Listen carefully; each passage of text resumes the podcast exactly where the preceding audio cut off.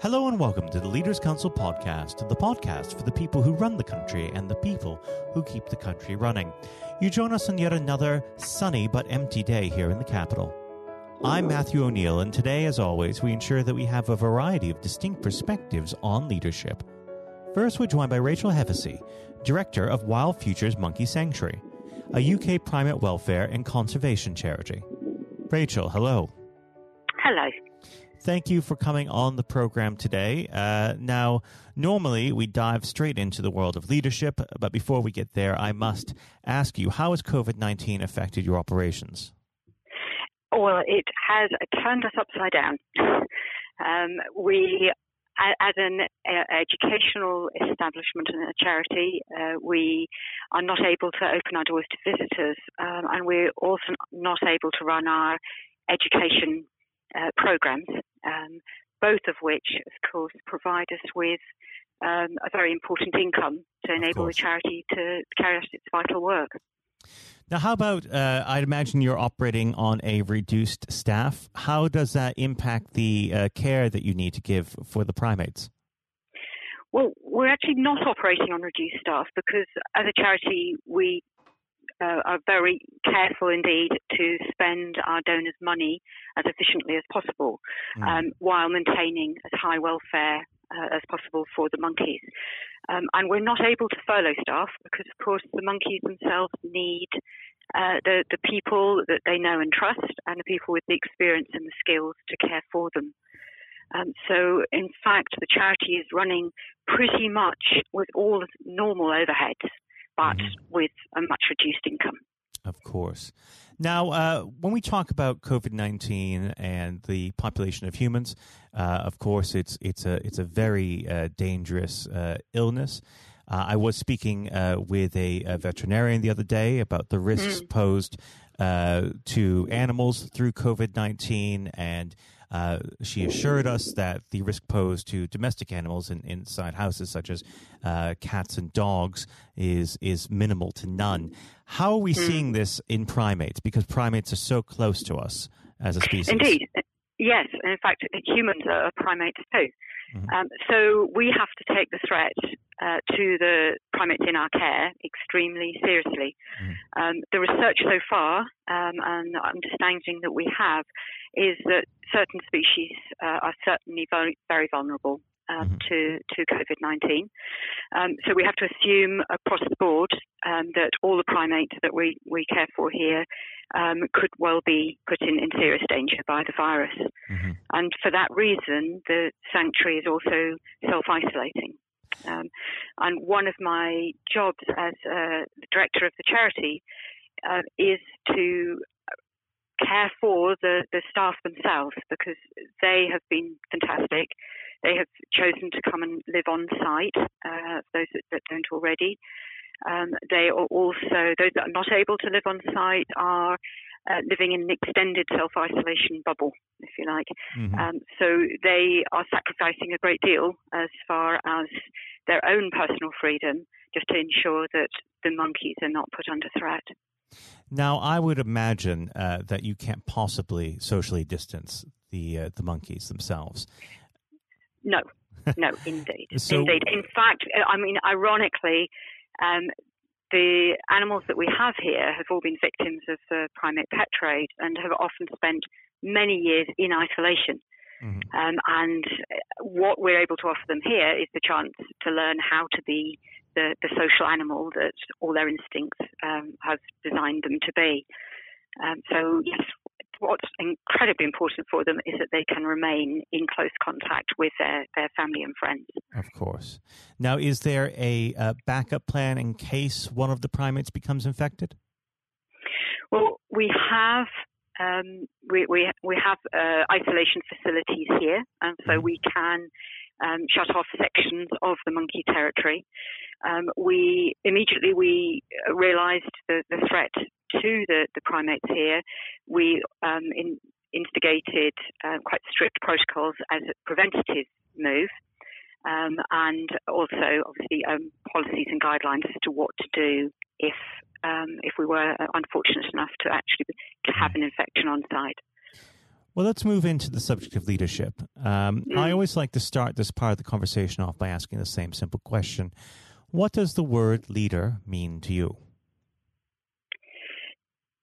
It means um, the ability to inspire um, and to nurture um, those that you are caring for, um, and also to um, to to be able to transmit or communicate um, a, a, clear message and understanding of what you require the people you're leading to do, and to inspire them in doing that.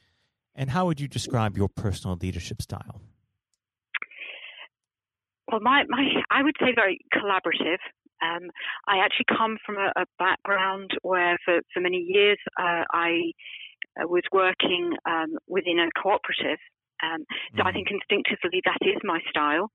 Um, with the current charity, I've had to adapt that, um, and that's been a really interesting learning curve uh, because the team here, their, their expectations are different, um, but hopefully they also can appreciate the fact that I am very interested in listening to their their um, their views um, understanding their experience and learning from it, but that at the same time being able to take um, decisions uh, independently when necessary.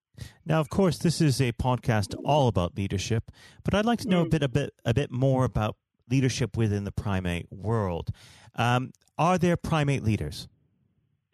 Absolutely, they are. Yes, um, I think I've learned an awful lot about leadership over the years by working with different species of primates. And what is um, their technique? Well, it will vary a great deal from one species to another. Um, so, um, macaques, for instance, have a much more male-led um, dominance hierarchy, mm. where aggression um, and physical strength play an important part in maintaining leadership, um, although never without the um, the without negating the importance of the fact that relationships are what it's all about. Um, other species, um, it's uh, can, like bonobos, it's the females who, who lead the groups, um, and they spend a great deal of time um, building social bonds, um, working with other females to ensure that the males understand exactly where their, what their place is.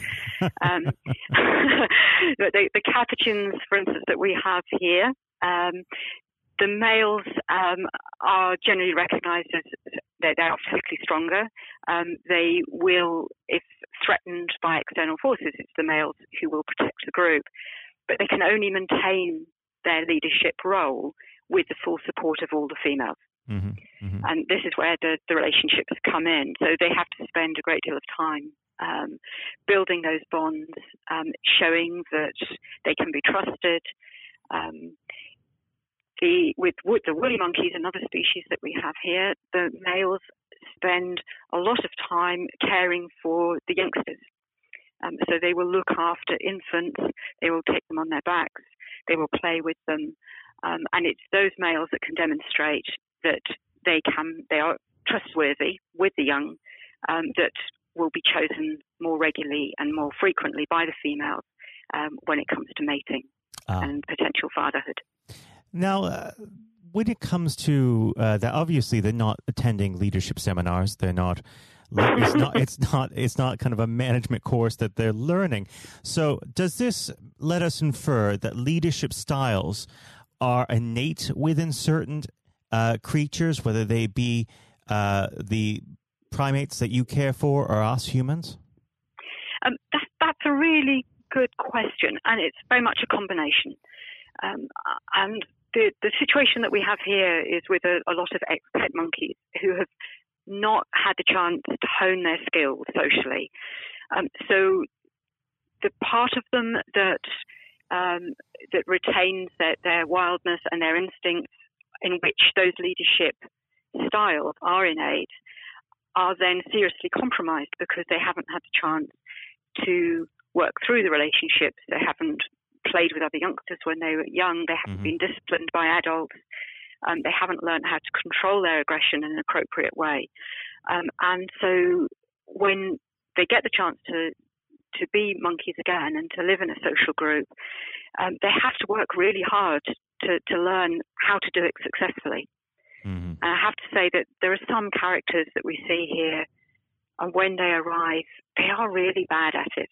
Um, if they, for instance, there's a, a, a, character called Mario, who's a Barbary macaque, um, and he lives with two, just two other males, um, both of whom um, are subordinate to him. They were more childlike in character when um, when they first arrived. They looked to Mario as leader. Mario didn't have a clue of what to do, um, and they kept expecting him to care for them. Mm-hmm. He would get upset. He would um, get over aggressive, uh, never taking it out on them, but um, use, you know, um, demonstrating, um, throwing things around, uh, just frustrated because he wasn't sure how to cope. And mm-hmm. over the years, he's become a wonderful leader. Um, so you know, just time and patience, and he's he's learned how to do it because he never had the example. An example is what it's all about in in primate lives. Well, absolutely, and uh, I think some of us humans can take uh, some lessons that sometimes it's time and patience that will do the job. Uh, well, Rachel, I'd like to thank you very much for coming on the program. Unfortunately, we're out of time. Uh, but before I let you go, what does next 12 months have in store for Wild Futures Monkey Sanctuary? A lot of hard work. We will be appealing. We will be looking um, to our supporter base uh, for financial help. Um, we hope that we'll be able to reboot all our education programs um, because there, 60% of primates are endangered in the wild. There is a thriving pet trade. There's an awful lot of work to be done. Rachel, it's been an absolute pleasure. Uh, and of course, we have to have you back on the show when things get back to some semblance of normalcy. That would be wonderful. Thank you very much. That was Rachel Hevesi, Director of Wild Futures Monkey Sanctuary. And now, if you haven't heard it before, is Jonathan White's exclusive interview with Sir Geoff Hurst. Uh, we're now joined, uh, though, by former England footballer and still the only man to score a hat trick in a World Cup final, Sir Geoff Hurst. Uh, thank you very much for coming on today. Uh, You're welcome. You're welcome. Good afternoon. Uh, and perhaps I should uh, start and get it over and done with. I know you must be bored with it, and you've probably been asked a thousand times. But when you got out for a duck playing for Essex, Geoff, what was going through your head at the time? well, of course, that's not one of the most asked questions I get oh, there, there are one or two people who are very familiar um, who, who, do Google me realise that I did uh, score nothing for Essex. Uh, my only game for Essex first team when we played against Lancashire in Liverpool, a place called uh, uh Aigburth in in, uh, in, Liverpool, many many years ago, 1962, I think that was. So I didn't. Um, yes, I, I, didn't really feel it at the time. It was lucky to be playing. I guess there were one or two injuries. Um, but the problem that I had was was really messing about between the two sports. That was very detrimental to me uh, over that period of hmm. time, mm. being stuck between the two sports.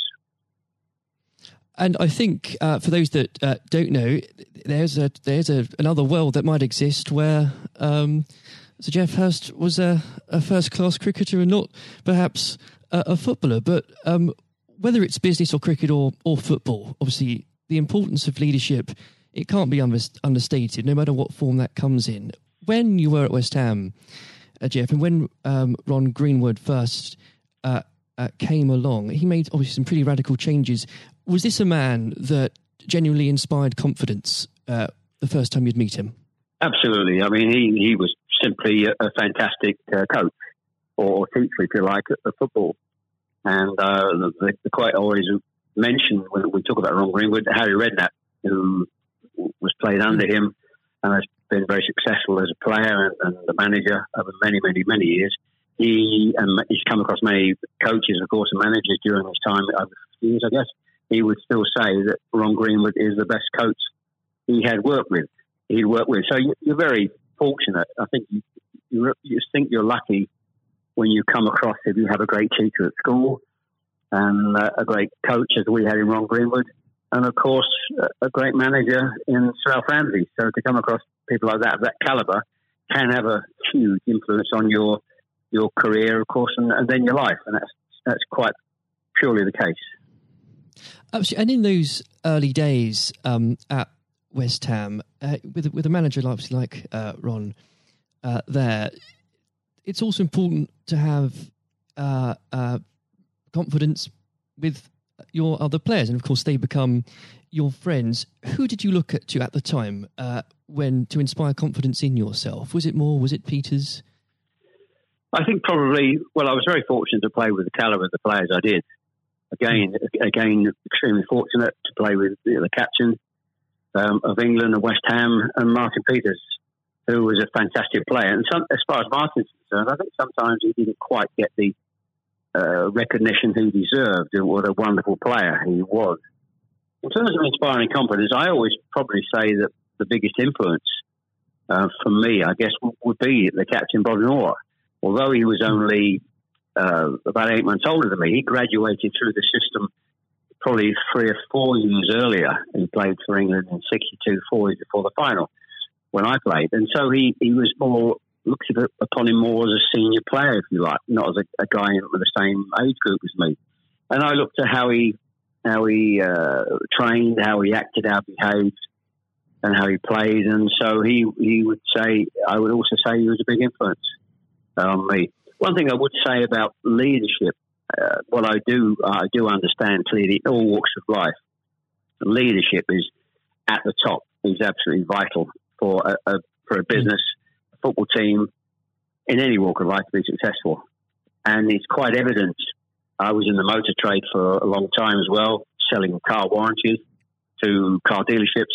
And you could almost tell when you walked into the business, uh, in a, many of the car dealerships, you could almost tell from the moment you walked in by initial reaction, people came and welcomed you, that the business was well run or conversely not well run at all. And so I understand the, the, the, value and quality of leadership. And that's why I'm very fortunate to be involved in my career in those early days with two two great leaders in, in Ron Greenwood and, and Alf Ramsey. Absolutely. And um, uh, since you've already uh, brought him up, uh, Geoff, I think it'd be remiss not to go a little bit further with that. But obviously, uh, after uh, or at West Ham, your uh, playing came to the attention of Sir Alf Ramsey. Now, there's a man I'm sure when you walked into a room, you knew who was um, in charge. When it came to managing that England team, what was his style like, Geoff? Well, one thing, the first thing I say about Alf Ramsey, he's probably over my life the most powerful influence who had on me um, as a person. Um, mm. Naturally, it happens to an extent because he's got your whole career in his hand. Whether he picks you for England or he doesn't pick you, it can have a, a great impact on your your career and, of course, your life. But yep. in that era, I was involved for six or seven years. He, it was quite clear who was the boss. He was quite very, very strict. Probably at a time, uh, maybe overly strict, but at times you probably wouldn't get necessarily get away with it in, in today's football because it's changed dramatically in how you deal with with players then and players now. But he was the most powerful man I came across, and very few people and he, he was quite ruthless in getting people out he didn't want to be who didn't want to be part of a group, part of a team. It is important that if you've got a group of people, and that's in any walk of life, they're all mm. singing off the same hymn sheet, and you don't have anybody that's griping or moaning about the system. And if you've got people like that in the organisation, one thing I have learned, and I've taken it on in my life, and my family, you've got somebody in a group that doesn't want to be part of it, you, you get them out. And Alf, I think, was was quite ruthless with that in his, staff. And I think that's one thing, I, one of the most serious ones I think I've learnt over a long period of time. And is there, do you think, uh, a, a, specific moment? I'm sure there's probably dozens, but is there a specific moment, if you could uh, perhaps pick right now that did show those uh, qualities in uh, Sir Alf so uh, sharply? Yes, I think for, for me, certainly um, I think there are instances of players who you thought would, would be in the team or certainly in the squad, and surprising they were not. There was no necessary reason for it, but looking mm. back, I do think perhaps they were people that Alf didn't think wanted to be part of a group. Um, so that that's that's for me. In terms of my personal view, I think that it looked prior to the um, World Cup that I was going to be playing um, it only a few games before. I was I was playing, and I played with Jimmy Greaves in the game against Yugoslavia only a couple of months before the final. And it looked at that stage as if I was going to be, be playing. in, in the team. But uh, in a couple of friendly games, more friendly games before the final in Poland and uh, uh, Norway, I think, in Denmark, mm. I didn't. I played two of the four games, and I probably didn't quite replicate my my form that I'd been showing at West Ham and in the early couple of games for England. And he he left me out in the first game of, of the World Cup against uh, Uruguay. He started off with Jimmy Greaves and Roger Hunt. So I, hmm. I, had an impact of thinking I at that stage I, like I was going to play, and didn't start because of just a lack of form. I didn't play quite well enough to justify my position, and somewhat fortuitously, I only got back in the team because of a, a nasty gash to shin um, on Jimmy Greaves' leg. And I think what you've said there, uh, Geoff, actually does sum that up really well. And more than that, whilst it's important to have that someone in charge with those qualities, it's almost useless if there isn't a strong and unified team behind them. And there really must have been moments, maybe there weren't, but uh, let us know in that 66 competition, the prolonged pressure on all of you, you know, the weight of a nation, did it get to you? Oh, not for me personally, no. I, I think, and I don't, uh, not for me, not for a second. I think mm. I was just happy to be, you know, be involved in the squad initially. Uh, not at all. I didn't. You're not aware of the magnitude of the occasion, really. Looking back out, mm. so I never really felt. People talk about pressure a lot, and it's there, and people players talk about. People talk about it in life. I didn't really feel necessarily feel any great pressure pressure during the time I was there. And what is also important to say about Alf Ramsey, the people he, he left behind that, that, were left in the squad after he moved one or two players out, the squad were uh, a, a, bunch of very hard nosed, professional, uh, top quality people. And that was again the leadership that Al showed. He, he got people in together that were very, very strong personally. Um, uh, and I think that was part of the success we had. We were very I always describe our, our group as hard nosed professionals. Um, we have some great players, but overall, they were great hard nosed professional players um, and great quality people who we've kept in contact with, you know, over the years. And Geoff, I've got to ask, and I'm, I'm not making this up, I've genuinely heard that people do ask you whether or not you realise there were people on the pitch at that moment. I imagine you were busy on something else. Well, I, I did some theatre shows last year. They've gone fairly well, and we're going to do a series of uh, theatre shows. In fact, starting this week over the next uh, two or three months. And uh, at the end of the theatre shows, we have about 20 minutes where we uh, uh, allow the people in the audience to ask questions. And the, there's, I won't mention both, they're too long to talk about both questions. Um, one, the other one's a really stupid one. It's too long for me to tell you. It's absolutely ridiculous. but the, the, the other ridiculous question I get asked, did I realise there were people on the pitch? And of course, I jokingly say, yes, I was just about to, to shoot to score the goal. And I looked round, put my foot on the ball, and looked round for a little while and said, oh dear, there are six or seven people running on the pitch. so that's, uh, I've had been asked that once at one of the theatre shows. so I joke, make a joke about that and saying, yes, I put my foot in the ball and waited, just had a, look, had a glance round, you know. Maybe it does prove there are things that, such as stupid questions, really. Um, oh, yeah, there, are, there certainly are. I've got another one which I won't bore you with. It won't be too long to tell you. Uh, I was in a Jersey or Channel Line, Jersey or Guernsey, uh, two or three mm. years ago, and most stupid, irrelevant questions, absolutely nothing to do with football whatsoever, which uh, was absolutely. But I can use that now because it, it is quite funny. well, maybe another time then. But we. Um, uh, well, you want me? I, I can tell you if you want. You want? You got time? I can tell, I tell you if you want. Geoff, go on, go. I think I, it would be silly if I said no at this point. Okay, so I was uh, doing a, a, at a dinner in in the Channel Lines, three or four hundred people, black tie dinner, um, guest of honor. Mm. On this occasion, I was speaking for about twenty minutes, then allowing uh, questions from the audience at the end of the evening, and there was usual football questions. And then all of a sudden, I had a somebody at the back who who asked a question. I didn't quite hear what he said. He didn't have the microphone with him. So I said, I didn't hear what he said. Can you please give mm. this chap the microphone so I can hear clearly what he said? So the chap had the mic and he said, when a turtle loses its shell, Is it naked or is it homeless? Right. what, what a question! What a question! Uh, I think that would be in, definitely in the stupid category, wouldn't it? So we had a laugh about that. Is, uh, uh, well, uh, and we, you've got to have a patient of a saint, I think, sometimes to put up with well, no, like that. Just, but then again, I found it amusing. I just found it amusing. In fact, some of the audience found it highly amusing as well. So it did, uh, um, it did make again, laugh that day if you can put up with my questions, you can probably put up with uh, anything. Um, but there, there, would have become a point, though, um, Geoff. I think um, you, you, were a young man when obviously this happened. When you must have realised that people, teammates, began looking at you for leadership. Um, is that something that occurred to you, or did you just realise that by by one way or the other, people actually begin to look up for you for inspiration? Well, possibly. That's never really struck me until you've actually mentioned it now. Quite frankly, it's a new a new question. Mm. Does anybody look up to me? I'm sure perhaps uh, there are there are people who pay you compliments of, of uh, fans of, of, West Ham and, uh, Stoke, and of course in, uh, England fans who.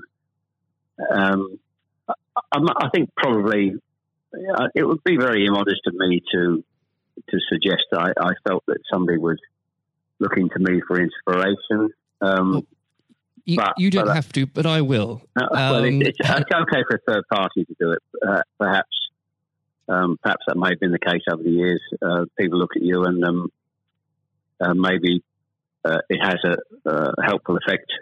Uh, but I do think you, you how you behave and set examples on and off the pitch is people must realise that that's, that has an influence how you react and behave mm. to, to situations on and off the field. Surely, probably has an impact to younger players coming in into the team latterly.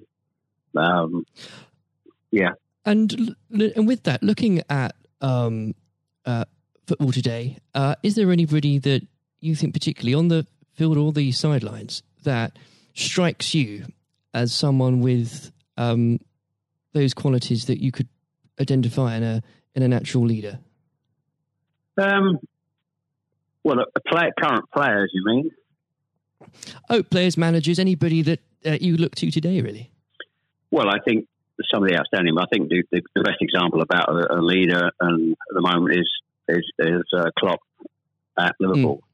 Mm. He has been absolutely fantastic to uh, acquire the players and get them to their attitude is absolutely fantastic. They're great players, but there's more than just being good players in football. It is to have a good player with a fantastic attitude and their willingness to work for each other and the team is absolutely outstanding. Hence these unbelievable results. There are, you know, and the great players not always succeed as, as individuals or probably even uh, certainly as a team if you haven't got the right attitude alongside it and they're probably and that that comes through the leadership. That's not just luck. Absolutely. That's, that's absolute leadership. He'd be the best example, of course, in, in football terms today, uh, e- easily, easily. And of course, but going back not that long ago, Alex Ferguson is just absolutely. Mm. You've got to take him as the first example because Klopp's only done this over a period of time, a short period of time. But if you look at the 25, 26, 27 years that Alex Ferguson did with Manchester United, and subsequently since he's gone, how they they are not doing so well. He's the best example of management I've seen. We've seen we've probably ever seen, and I don't think anybody will see the light of that kind of leadership again. It's absolutely astonishing, astonishing. And do you think? Could you imagine uh, Sir Alf or even Ron Greenwood managing teams today? Yes, I think so. I think yes, uh, no, hmm. no question at all. I think they uh, Ron Greenwood, yeah. The, the answer, straightforward answer is yes. Um, good they, answer. the straightforward answer is yes. I can elaborate as much as you want, but the straight answer is absolutely categorically yes. Uh, and with um, I know uh, if we could talk about this probably for the next hour or so, but um, I'm conscious of the um, time. Um, looking um, back uh, through your um, playing career, perhaps especially um, your time uh, for England. Who was it uh, that struck you more than anyone else on the pitch uh, that displayed qualities of not just leadership but uh, companionship and and level-headedness that you think that have stuck with you all these years later? Well, I think we were, I was very fortunate, and I wouldn't pick any one player out. I think looking at There's that, so many, yeah, so many, and that's why we were successful because we had so many um, showing all those qualities that you just mentioned uh, throughout the team. I think that that was outstanding, and uh, uh, and it's an opportunity to, to talk about uh, all of them in, in, that breath. And there was nobody, and going back from an earlier earlier question for me, that um, all hard nosed professionals, good good teammates, mm. good socially, and that's why we kept in touch with each other on our golf days every year uh, up until about five years ago. Of course, with, with the uh, sadly dwindling yes. numbers, we we still got on. Our wives got on all together all those years later. It didn't just finish after '66. That reunion, that camaraderie, that team spirit, mm. um, uh, getting on with each other lasted for, for a long, long, long time. And I wouldn't and when it, when you put those those questions and how you categorize those, I would pick every one of the eleven players um, who you put in that category that were like that.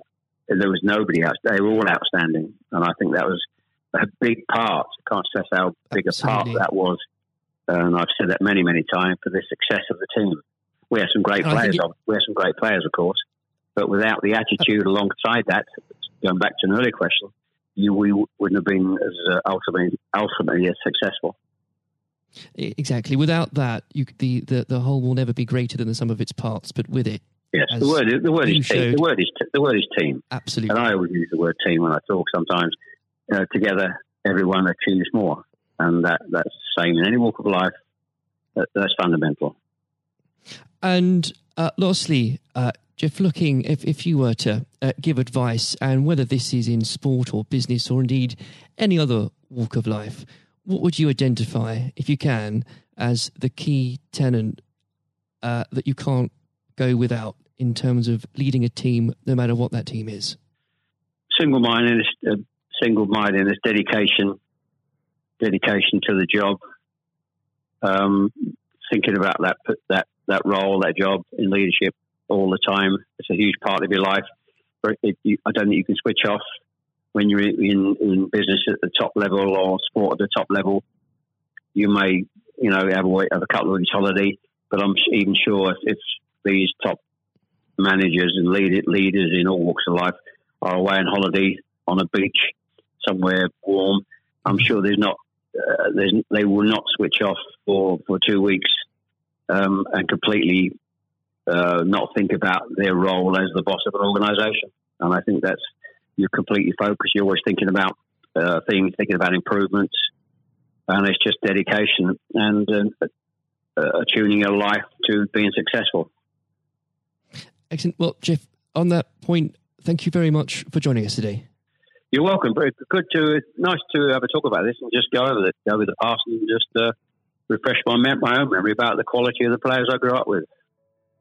Excellent. Uh, another time, uh, it would be great to talk again. Thank, thank you, Jonathan. Thank you. This has been the Leaders Council podcast. Thank you for celebrating excellence in leadership with us. I have been your host, Matthew O'Neill. Until next time, goodbye. Thank you for listening to our podcast. The views expressed within the podcast do not reflect the views of the Leaders Council of Great Britain and Northern Ireland its parent company, or subsidiaries, members of staff, other guests, or any other person therein associated.